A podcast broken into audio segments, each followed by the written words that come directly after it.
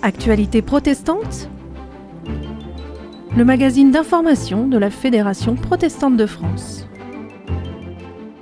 Bonjour et bienvenue dans votre magazine au cœur de l'actualité du protestantisme et de la Fédération protestante de France.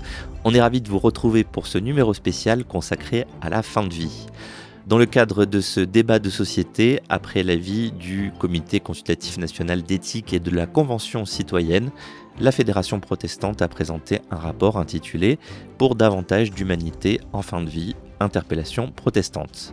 Alors comment la Fédération protestante se positionne sur ce sujet? Quelles sont les nuances ou divergences qui nourrissent le débat au sein du protestantisme? C'est le programme d'actualité protestante qui commencera avec Malala Rami Andrasoa. Bonjour. Bonjour Benjamin. Aujourd'hui, je reçois le pasteur Luc Oleknovitch, membre de la commission éthique et société de la Fédération protestante de France. Autour de la table également Gaëtan Land pour le Flash Info. Bonjour Gaëtan. Bonjour Benjamin et bonjour à tous. En milieu d'émission, vous retrouverez une interview du président de la FPF, le pasteur Christian Krieger, et vous aurez également rendez-vous avec d'autres personnalités protestantes qui s'exprimeront sur le sujet de la fin de vie tout au long de l'émission. Tout de suite, c'est le Flash Info. Actualité protestante Le Flash Info Le pôle Île-de-France de la Fédération protestante de France a organisé le 13 avril dernier une visioconférence sur le thème Protestantisme et fin de vie, hier, aujourd'hui et demain. Le président Christian Krieger était invité à présenter la position de la FPF sur cette thématique aussi complexe que d'actualité. Il y a notamment rappelé les quatre propositions de la Fédération que vous pouvez retrouver dans le rapport pour plus d'humanité en fin de vie, interpellation protestante, téléchargeable en haut de la page d'accueil du site de la FPF. Cette conférence est également disponible en intégralité sur ce site et sur la chaîne YouTube de la FPF. Vous entendrez d'ailleurs le pasteur Thierry André, animateur de cet événement, plus tard dans notre émission. La 76e édition du Festival de Cannes se tiendra du 16 au 27 mai et cette année encore, le festival invite un jury œcuménique à remettre un prix à l'un des films en compétition. Les membres de ce jury spécial sont compétents dans le domaine du cinéma en tant que journalistes, critiques, enseignants ou autres, mais surtout membres d'une église catholique ou protestante. La préparation du jury œcuménique est assurée par deux associations, Signis pour le côté catholique et Interfilm France pour les protestants. Pour la première fois cette année, vous pourrez retrouver le pasteur Jean-Luc Gadreau en direct du festival le dimanche 21 mai pour une émission spéciale de Soleil, le rendez-vous protestant, à 8h30 sur France Culture. Le week-end de l'Ascension est habituellement l'occasion pour la plupart des unions d'églises membres de la Fédération protestante de France d'organiser leurs rendez-vous nationaux et de définir leurs grandes orientations pour l'année à venir. Retrouvez toutes les informations et les programmes de ces unions d'églises dans la rubrique Actualité du site www.protestantaupluriel.org. C'était le Flash Info et on continue notre émission spéciale sur la fin de vie. C'est dans À votre écoute avec le pasteur et théologien Luc Oleknovitch. Actualité protestante. À votre écoute. Bonjour à toutes et à tous. Aujourd'hui, je reçois le pasteur Luc Oleknovitch, membre de la commission éthique et société de la Fédération protestante de France. Luc Oleknovitch, bonjour. Bonjour. La commission éthique et société vient de sortir un rapport intitulé Pour davantage d'humanité en fin de vie, interpellation protestante. De quoi s'agit-il? Alors, il s'agit euh, d'une interpellation euh, adressée au gouvernement euh, qui est issue donc de la réflexion plurielle de, de la commission dans ce contexte où il y a un débat sur la proposition d'une aide active à mourir et dans le cadre aussi euh, de ce débat qui a été ouvert par la Convention citoyenne, hein, qui a rendu ses euh, conclusions récemment. Et justement, comment avez-vous participé à la réflexion et à la rédaction de ce rapport?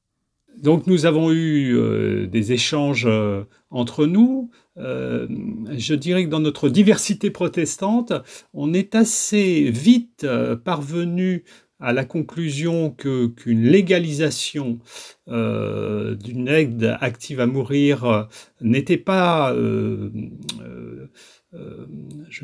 souhaitable hein, dans les conditions de, du soin et de l'accompagnement de la fin de vie en France, hein, une prise en, charge palliative insuffisante, une formation des, soignants insuffisante, et voilà, hein, on, se ralliait finalement à la réserve à la réserve à l'avis 139 de la Commission consultative nationale euh, d'éthique qui faisait euh, ce constat.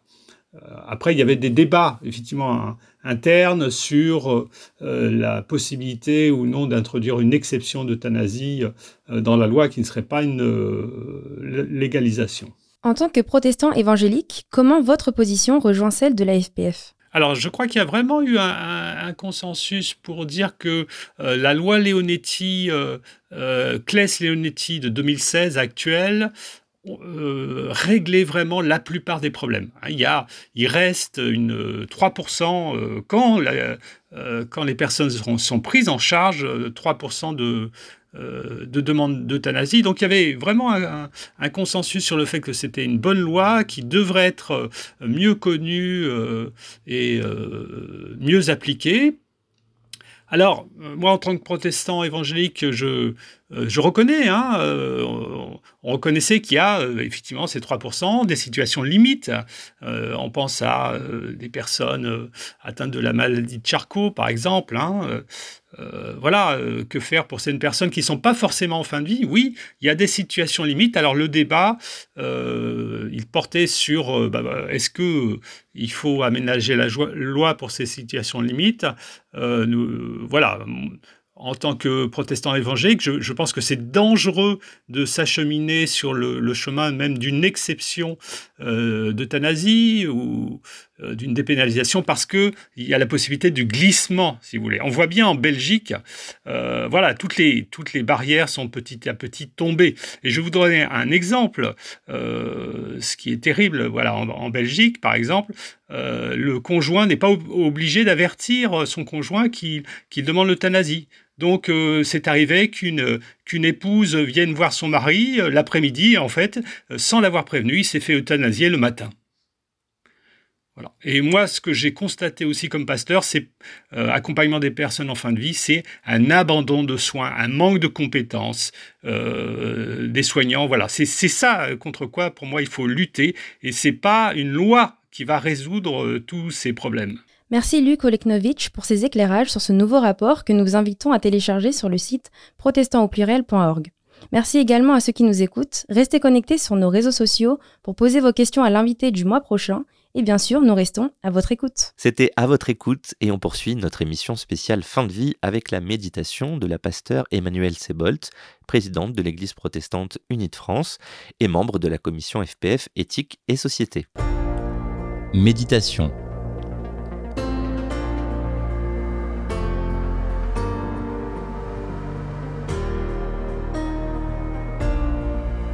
La vie. La vie, la fin de la vie, la mort. La vie de chacun, de chacune, ce sont toujours des histoires singulières, des histoires uniques. Un parcours de vie est toujours particulier. Sur le sujet de la fin de la vie, de la mort, on ne peut pas faire et on ne peut pas dire des généralités. C'est comme si tout discours surplombant se heurte au tragique de l'expérience humaine. Alors, pour réfléchir à ce sujet, j'ai pensé à regarder le parcours du prophète Élie et la fin de la vie du prophète Élie, carrément, parce que le prophète Élie a une fin de vie particulière. Résumé de la fin de vie du prophète Élie à partir du livre des rois dans la Bible. Après avoir servi fidèlement Dieu, le prophète Élie veut mourir. Il dit à Dieu, Prends ma vie, car je ne suis pas meilleur que mes pères. Que va faire Dieu de cette demande? Il envoie un ange qui dit à Élie, Lève-toi et mange. Élie trouve une galette et une cruche d'eau. Il mange et boit. Élie reprend alors la route. Il marche quarante jours et quarante nuits jusqu'à la montagne de Dieu, l'Horeb, où il se réfugie dans une grotte. Cette fois, il ne demande pas à Dieu de mourir. Il va se plaindre. Élie se sent seul dans sa fidélité et son service auprès de Dieu. Il se sent persécuté par ceux qui ne sont pas fidèles. Cette fois-ci, Dieu répond à Élie en le mettant en marche. Tu vas poursuivre ton chemin.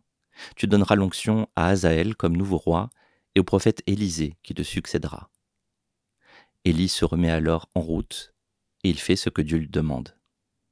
Et puis, on n'entend plus parler d'Élie pendant plusieurs chapitres, avant que la narration revienne sur la fin de sa vie. Alors, le texte le dit d'une manière euh, un peu comme on pourrait nous aborder le sujet de la mort avec des ellipses. Hein.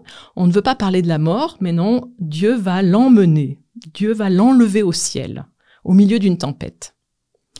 Et ce qui est très étrange, c'est que tout le monde sait que Élie va disparaître dans une tempête, que l'Éternel vient le chercher, mais Élie n'en parle pas. Tout le monde dit à Élisée, ton maître, Élie, va être emmené par le Seigneur, et Élisée dit, taisez-vous, taisez-vous, n'en parlez pas. Et alors, on se trouve un peu comme dans certaines visites à l'hôpital, où on accompagne celui qui va mourir, et où tout l'entourage parle à l'extérieur de la chambre de la mort, mais jamais celui qui est euh, le premier concerné, celui qui va mourir. Et, et donc, chacun chuchote, c'est le départ, sais-tu, aujourd'hui, le Seigneur va prendre ton maître. Élisée répond, je le sais moi aussi, mais taisez-vous. Et pour finir, Élie parle enfin, et il dit à Élisée, demande ce que tu veux que je fasse pour toi avant que je ne sois enlevé d'auprès de toi. Et il va pouvoir y avoir la transmission à ce moment-là, où Élie est enlevé, effectivement, et laisse son manteau à Élisée et lui transmet son souffle, le souffle qui va rebondir du souffle d'Élie au souffle de l'Éternel. Alors, pardon pour ce long, ce long détour.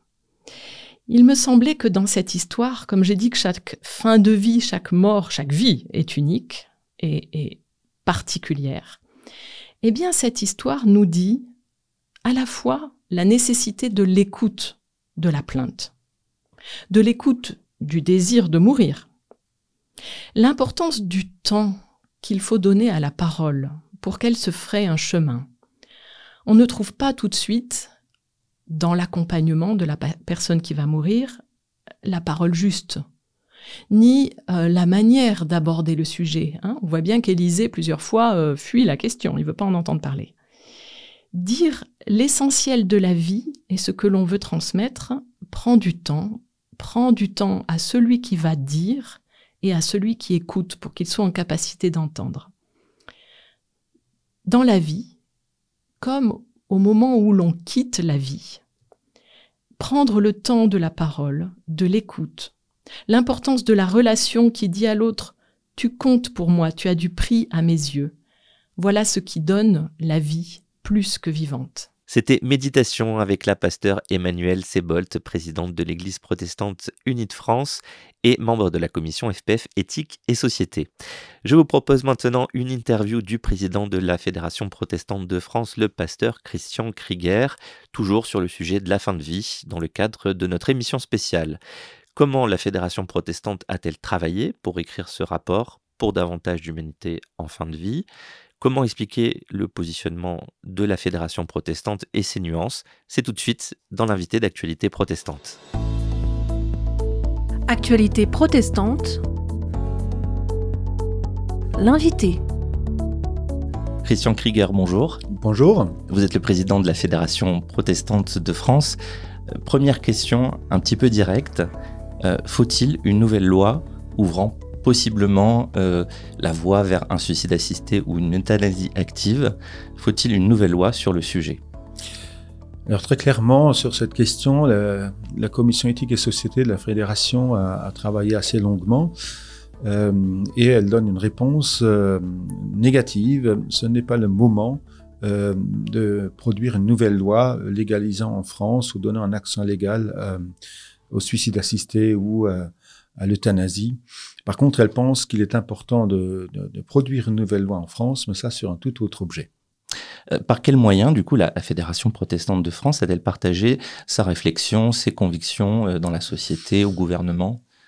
Alors la fédération, en fait, où, nous avions chargé notre commission éthique et société de travailler pratiquement parallèlement à la hum, Convention citoyenne sur les questions qui avaient été soumises par la Première ministre à la Convention citoyenne, euh, parce que nous estimions que euh, finalement, euh, cette commission avait déjà produit un texte de référence en 2019, mais nous estimions que d'un côté, euh, avec l'avis du, du, Conseil consultatif national d'éthique et en même temps avec l'impact qu'a eu sur le rapport à la mort la pandémie, il était opportun aussi que nous nous re-questionnions dans le contexte présent euh, sur la manière d'envisager cette, euh, cette thématique de la fin de vie qui a été posée à, à la Convention citoyenne. Donc un document, une réflexion édité par la Fédération protestante de France qui s'intitule Pour davantage d'humanité en fin de vie. Ça, c'est un, apport de la fédération à la réflexion et on peut trouver d'ailleurs ce document sur le site internet protestant au pluriel.org. Euh, Christian Krieger, euh, vous êtes président de la Fédération protestante de France.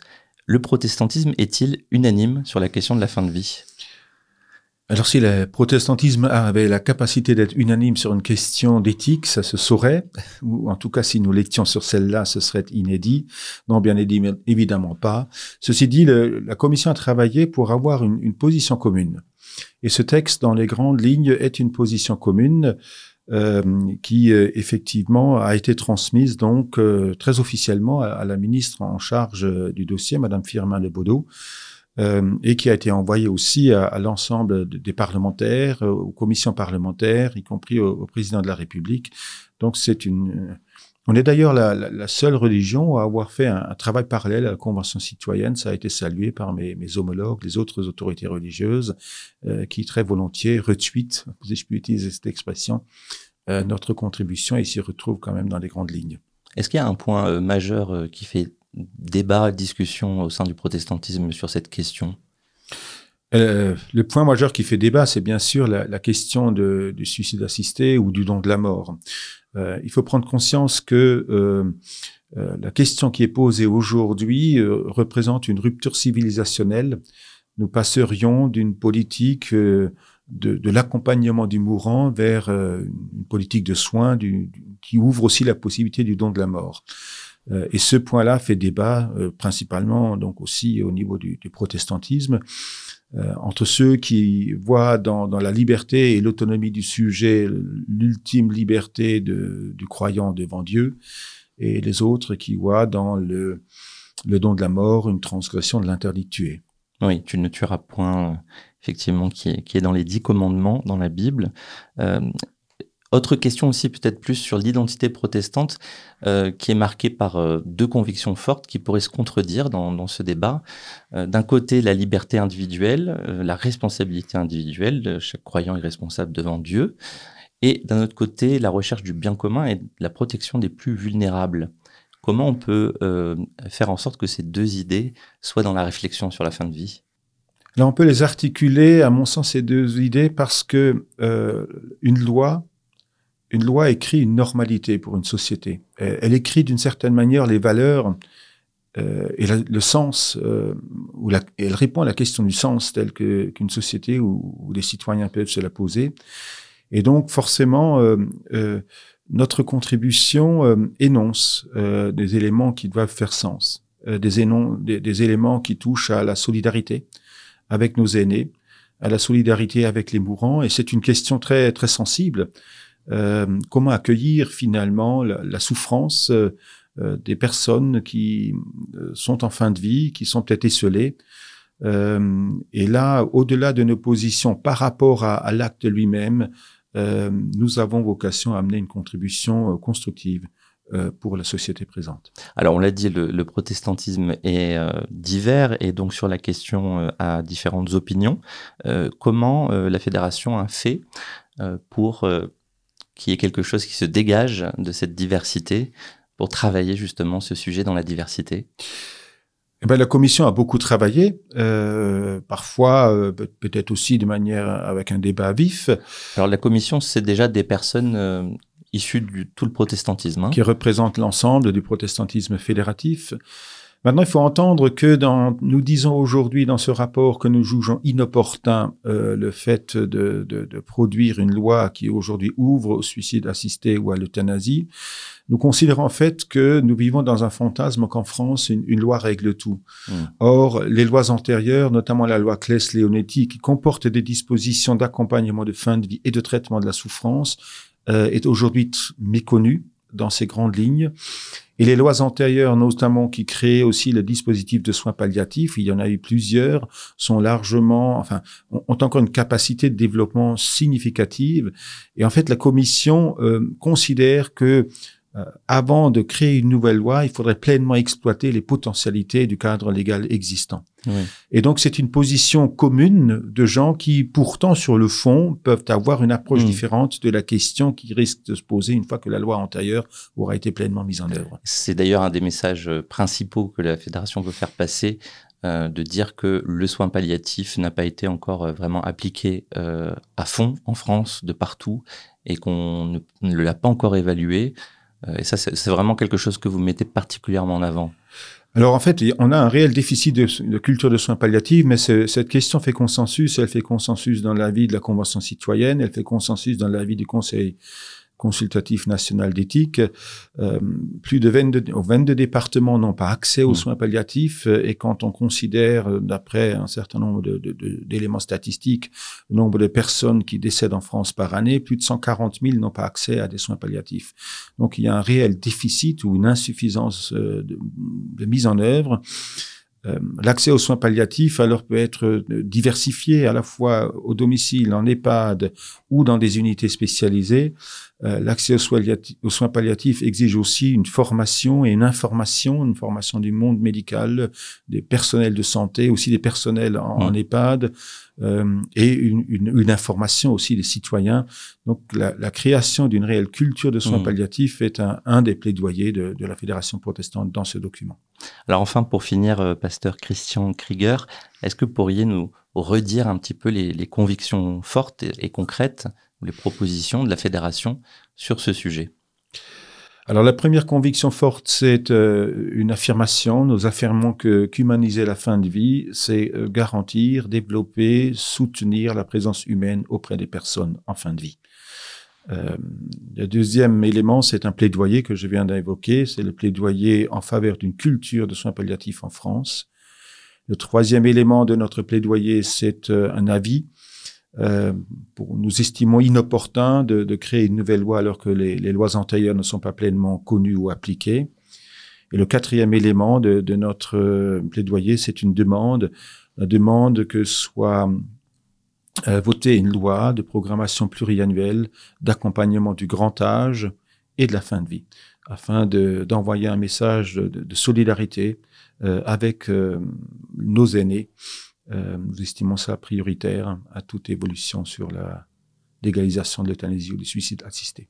Merci beaucoup, pasteur Christian Krieger, président de la Fédération protestante de France. Merci. Et je vous rappelle que le rapport pour davantage d'humanité en fin de vie, interpellation protestante, est disponible en téléchargement sur le site de la FPF, www.protestant Et comme d'habitude, nous avons le plaisir de finir cette émission avec la vie des pôles FPF en région le pasteur Thierry André nous présente une initiative du pôle Île-de-France qui a organisé une conférence sur la fin de vie le 13 avril dernier. Actualité protestante. Au cœur des régions. Thierry André, bonjour. Bonjour Benjamin. Vous êtes chargé de développement territorial pour la Fédération protestante de France et président du pôle FPF Île-de-France. Jeudi 13 avril, ce pôle a organisé une conférence sur le sujet de la fin de vie. Est-ce que dans un premier temps, vous pourriez nous présenter euh, les intervenants? Oui, bien sûr. Alors, nous avions euh, projeté d'inviter notamment euh, le docteur Jean-Gustave Hens, qui est aussi président de la commission éthique et société de la Fédération protestante de France, un praticien à la retraite, mais donc qui a vécu tout un parcours euh, sur ce sujet de la fin de vie aussi, mmh. et donc qui euh, représentait l'aile plutôt euh, luthéro-réformée. Et je tenais et nous tenions, dans le cadre du comité directeur, à ce qu'un évangélique aussi soit présent pour apporter son point de vue sur cette question-là. Et c'est à cet effet que nous avons invité le docteur Joël Secaldi, qui est aussi médecin retraité, éthiciens et euh, la qualité des interventions de l'un et de l'autre nous ont permis de vivre une véritable complémentarité dans leur, euh, dans leur approche. Et puis euh, le président de la fédération, Christian Krieger, voilà, bien sûr. qui faisait un lien global avec le protestantisme. Voilà, et qui lui a, euh, je dirais, euh, plutôt porté davantage euh, l'accent sur l'avenir et sur le message que la FPF, le protestantisme français, peut, peut donner par rapport à cette question de la fin de vie dans le cadre du débat parlementaire sur cette question et qui est d'actualité. Qu'est-ce que ce genre d'événements, de conférences, de réflexions mutuelles apporte à un pôle, en l'occurrence au pôle FPF euh, Île-de-France? Bien, je crois que ça nous apporte le fait que euh, nous avons besoin de prendre conscience que notre protestantisme, même s'il est très divers, euh, est appelé à apporter une parole euh, commune sur ces questions et euh, le fait que le pôle Île-de-France l'organise fait que bon voilà on s'est saisi de cette opportunité. Mais je sais qu'il y a d'autres événements qui se sont produits qui ont été organisés sur le territoire. Et le fait de le mettre à disposition en retransmission directe sur la chaîne YouTube de la FPF a permis à l'ensemble des pôles fédératifs et même bien au-delà à toute une catégorie de personnes qu'elles soient protestante ou pas, euh, d'entendre la parole que nous avons euh, dite en fait, au travers des orateurs euh, pendant cette conférence. Et donc on peut retrouver en replay la vidéo sur la page YouTube de la Fédération protestante de France. Tout à fait. Dernière question, est-ce qu'il y a une idée, quelque chose qui vous a marqué durant cette conférence personnellement? Oui, alors ce qui m'a marqué, c'est le fait que déjà, il y a un appel à, vivre euh, cette réalité de la fin de vie et notamment euh, dans l'accompagnement et que la loi qui existe déjà, la loi Claes-Leonetti, euh, propose un accompagnement euh, dans le cadre de soins palliatifs et qu'il y a sur notre territoire une très grande inégalité, une très grande inégalité d'accès par rapport à ces soins palliatifs euh, dans les hôpitaux, dans les EHPAD et autres structures. Donc pour moi, c'est ce qui est vraiment important. Il, est, important de d'abord déjà mettre en œuvre ce qui existe avant de vouloir aller plus loin. Et puis après, toute la réflexion éthique sur la question de la dignité, de la souffrance, de l'autonomie, qui ont été abordés, euh, qui est un long sujet, mais voilà. C'était vraiment une conférence de qualité riche et je vous encourage à, la visionner, à l'écouter euh, sur la chaîne YouTube de la FPF. Merci beaucoup, pasteur Thierry André, euh, chargé de développement territorial pour la Fédération protestante de France et président du pôle Île-de-France. Merci beaucoup Benjamin. C'est la fin d'Actualité protestante, le magazine mensuel d'information de la Fédération protestante de France, réalisé et présenté par Benjamin Boriès. Merci d'avoir été avec nous. Merci à l'équipe de rédaction, Gaëtan Land, Malal Rami Andrasoa. Pour nous réécouter, rendez-vous sur le site internet de votre radio locale ou sur protestantpluriel.org, rubrique médias et radio FPF. Retrouvez-nous également sur vos plateformes et applications de podcast préférées. Pour nous écrire communication@protestant.org. À bientôt pour de nouvelles actualités protestantes. Actualité protestante Une production de la Fédération protestante de France.